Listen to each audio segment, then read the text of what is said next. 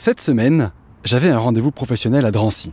Un ami m'a dit que c'était une smart city, une ville intelligente. En tout cas, ça vaut le déplacement. Je vous raconte. Connaissant le trafic parisien, j'avais pris un peu de marge pour arriver à l'heure dans cette ville de Seine-Saint-Denis. Évidemment, c'est dans ces cas-là que tout roule parfaitement. Arrivé à Drancy, j'ai eu tous les feux au vert. Et une fois à mon adresse, une place de stationnement était libre dans la rue. Résultat, 30 minutes d'avance. Plutôt que d'attendre bêtement, je décide de marcher un peu pour voir le centre-ville. C'est là que dans une avenue, je tombe sur un homme, tablette en main, qui photographie le trottoir. Oui, exactement comme dans l'épisode 1 de Planète Tech sur les jumeaux numériques dans les chantiers du BTP. Connaissant maintenant le procédé, je ne résiste pas à l'envie de lui demander si des travaux sont prévus bientôt dans la rue. Il me regarde, l'air surpris. Je lui précise qu'en le voyant scanner le sous-sol avec sa tablette, je demandais si un chantier se préparait. Bah, pas du tout, me dit-il. Je photographie ces poubelles. Hmm, petit moment de solitude. Je remarque en effet les poubelles et cartons entassés sur le trottoir. Mais quel intérêt peut-il bien leur trouver? Voyant ma surprise, il m'explique qu'il est membre de la brigade verte de Drancy. Il parcourt les rues pour détecter les dépôts d'ordures sauvages, sensibiliser les habitants et signaler au service de nettoiement ainsi qu'à la police municipale si les ordures ne sont pas retirées. Et il ajoute, c'est notre mission de surveillance, comme pour les caméras 5G à intelligence artificielle sur les ronds-points. Hein Les quoi? À ce moment, mon rendez-vous m'appelle. Mon interlocuteur m'invite à garer ma voiture dans le parking de son entreprise, car le stationnement dans la rue a un temps limité, contrôlé par des capteurs au sol. Qu'est-ce que c'est que cette invention? N'ayant pas le temps de creuser le sujet, je salue mon photographe de poubelle et regagne ma voiture, l'esprit chargé de questions. Localisation d'ordures, caméra 5G, capteur au sol, combien de nouvelles technologies vais-je encore découvrir à Drancy? Et dans quels objectifs? Ces dispositifs ont-ils un impact sur la qualité de vie des habitants? Comment répondent-ils aux enjeux environnementaux de décarbonation et de gestion des déchets? Et surtout, comment ça marche tout ça? Comme je vous sens impatient d'en savoir plus, je vous emmène illico dans mon enquête sur les secrets technologiques d'une Smart City qui inspire déjà des villes du monde entier.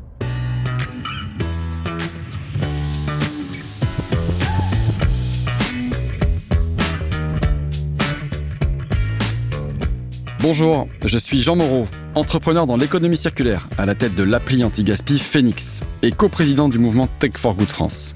Bienvenue dans Planète Tech, le podcast de Bouygues Télécom Entreprise pour comprendre comment la technologie et les télécoms aident à transformer positivement le monde. Dans ce podcast, je creuse les sujets qui m'interpellent. Je vous partage mes réflexions et mes rencontres avec des spécialistes. Je vous emmène à la découverte de savoirs et de technologies méconnues en soulevant les questions d'impact environnemental, les enjeux énergétiques et sociaux. Bref, tout ce qui fait vivre ensemble la planète et la tech. Alors c'est parti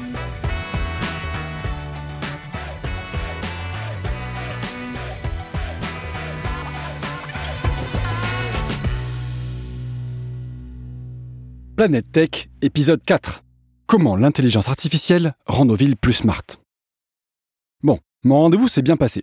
L'équipe me propose de déjeuner avec eux dans un restaurant de la ville, ce que j'accepte volontiers. En rejoignant leur parking où j'ai garé ma voiture, mes questions du matin me reviennent. Et si je profitais du repas pour trouver des réponses? Sitôt installé, j'ouvre la discussion sur la ville de Drancy en exprimant ma surprise sur mes différentes découvertes. Je sens un enthousiasme autour de la table à me parler des innovations mises en place par la ville, notamment au sujet des caméras évoquées par l'agent municipal. J'apprends qu'il y en a de plusieurs natures. Certaines surveillent et régulent le trafic, d'autres observent les rues et le stationnement. Drancy serait donc une ville sous surveillance? Spontanément, je demande à mes convives comment ils vivent la situation. Eh bien, le bilan semble finalement assez positif. L'un d'eux m'avoue qu'en 2004, quand les premières caméras ont été posées, les habitants étaient furieusement contre. Et puis, les objectifs ont été bien expliqués. Et d'ailleurs, le journal municipal communique régulièrement sur les initiatives lancées. Depuis l'installation des caméras, la ville compte 30% d'incivilité en moins et 30% de résolution de cas en plus. La femme à ma droite me glisse même qu'elle aimerait bien qu'il y en ait plus dans son quartier, car la circulation est un peu compliquée. Sa remarque me surprend. Ces caméras agissent donc sur le trafic Bien sûr, me répond-elle. L'idée première, c'est d'améliorer les conditions de vie et de déplacement grâce aux intelligences artificielles associées aux caméras. Elle me montre même sur son smartphone une application qui lui permet de connaître les places de stationnement disponibles en temps réel dans la ville. Ça lui évite de tourner pendant des heures dans les rues. De ce point de vue, effectivement, c'est assez malin.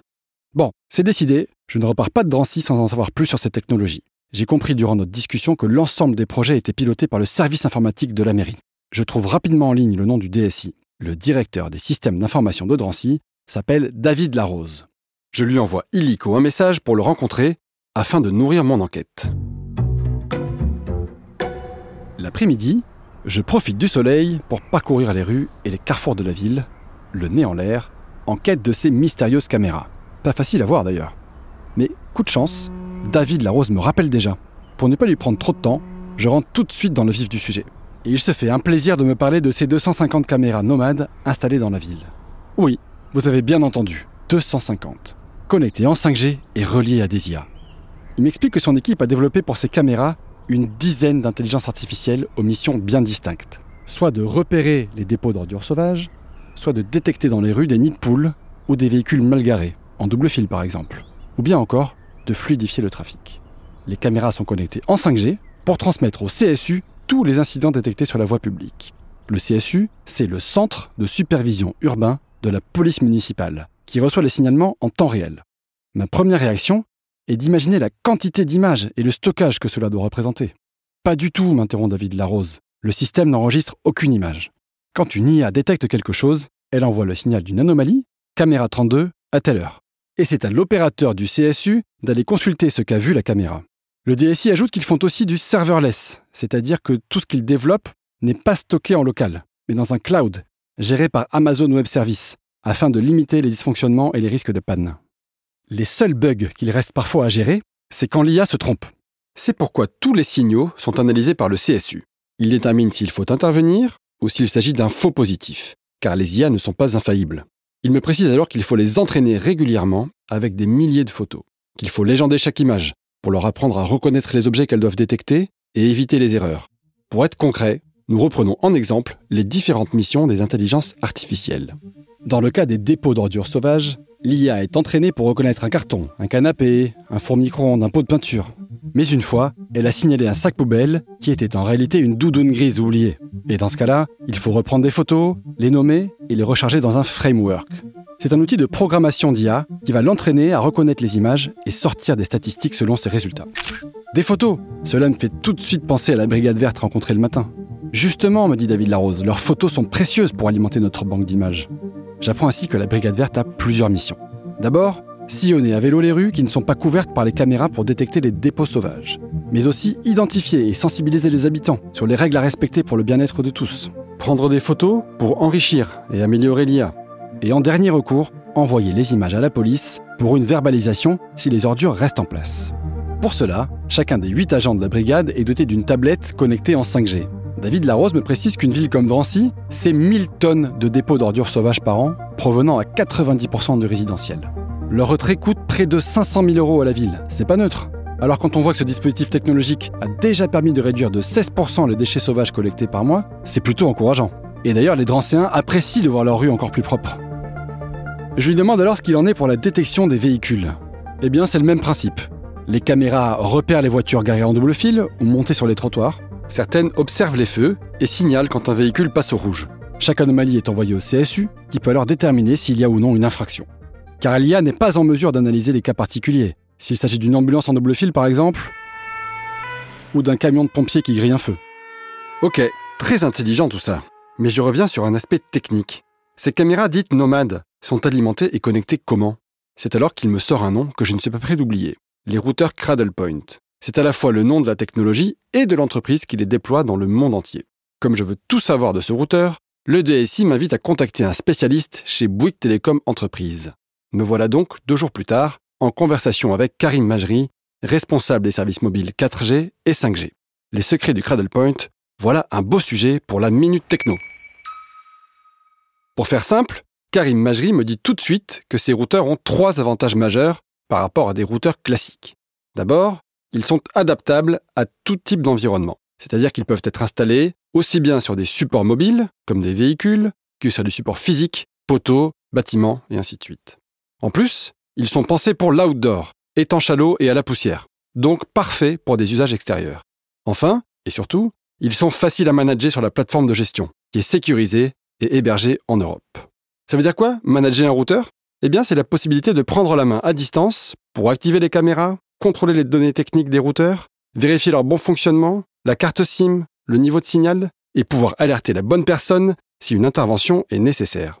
Karim Majri me précise qu'il existe plusieurs modèles de routeurs selon les performances souhaitées. Dans le cas précis de nos caméras nomades, le choix s'est porté sur les adaptateurs série 5G à large bande.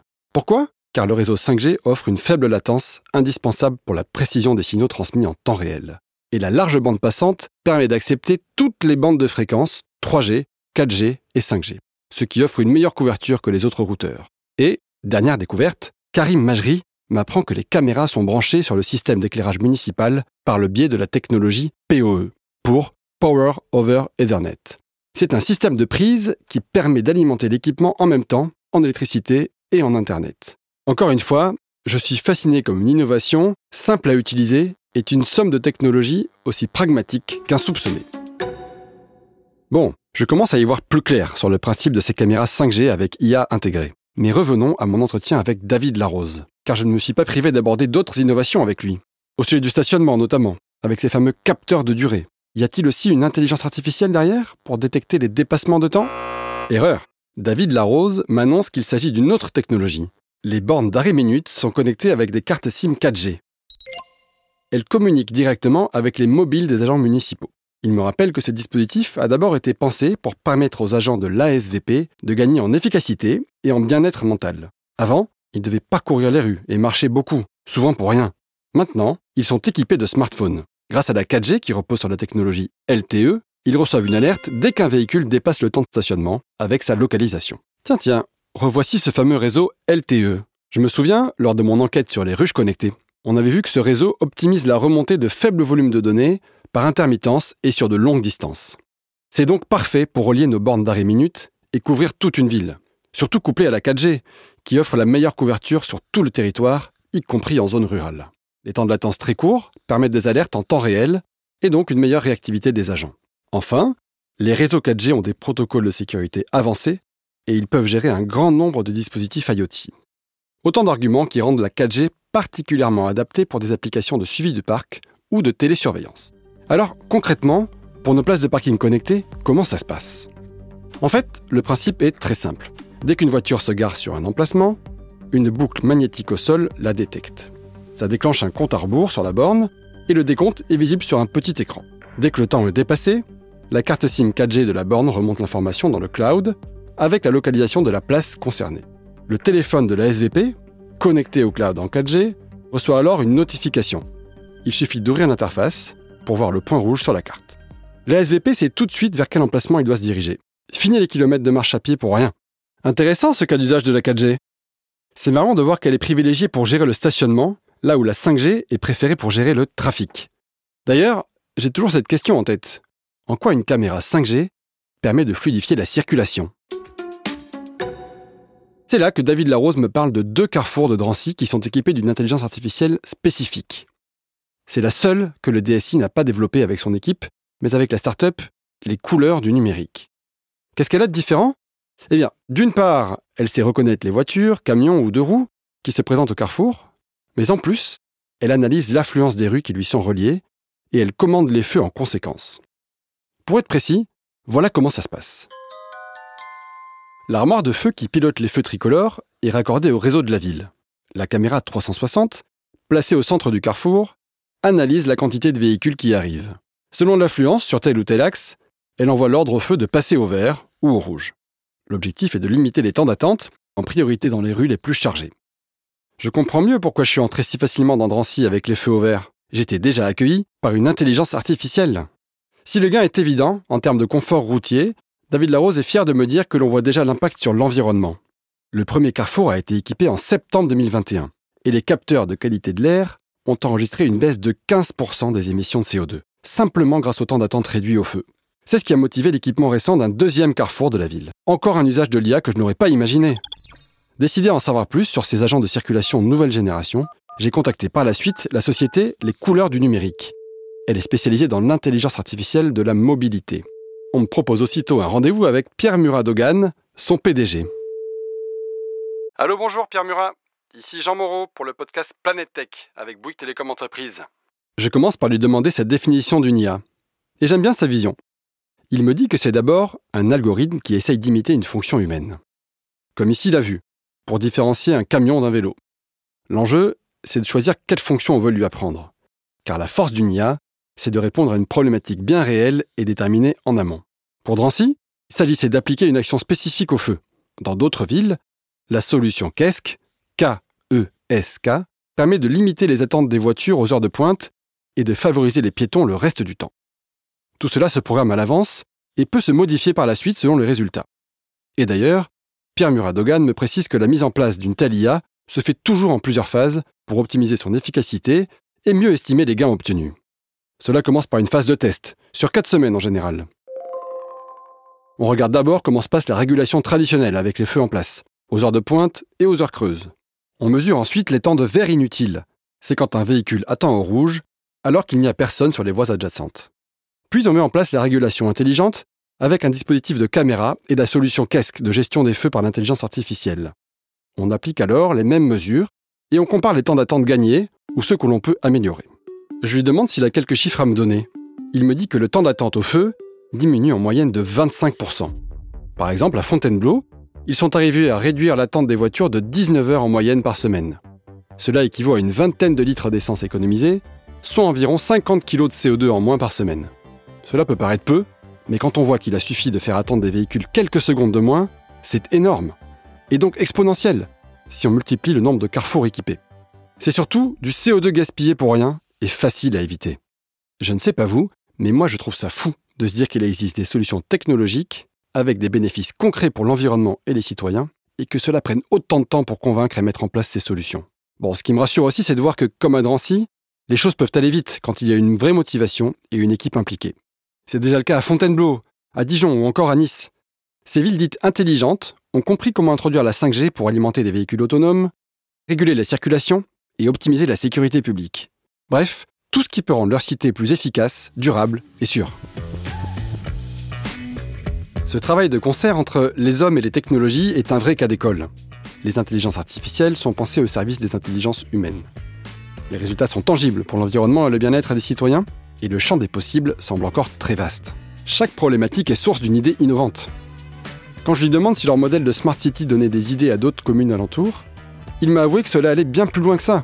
Ils sont régulièrement contactés par des villes du monde entier telles que Londres, Berlin, Barcelone, Naka en Suède, et même en Nouvelle-Zélande et en Éthiopie toutes veulent un retour d'expérience sur ces innovations avant de les adopter ou les adapter pour leurs carrefours et leurs avenues. Alors certes, ça donne un peu le vertige, mais ça fait aussi du bien d'entendre que les choses bougent un peu partout sur la planète. Ce partage de technologies, d'idées, de savoir-faire, sur nos territoires et au-delà de nos frontières, ça donne quand même un bel espoir pour relever ensemble nos défis sociétaux et environnementaux et pour favoriser le vivre mieux dans nos communes.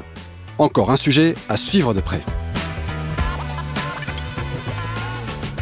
Planète Tech est un podcast original Bouygues Télécom Entreprise, animé par Jean Moreau et coécrit par Cédric Dejoie et Alice Gobo pour l'agence libre Mullenlow.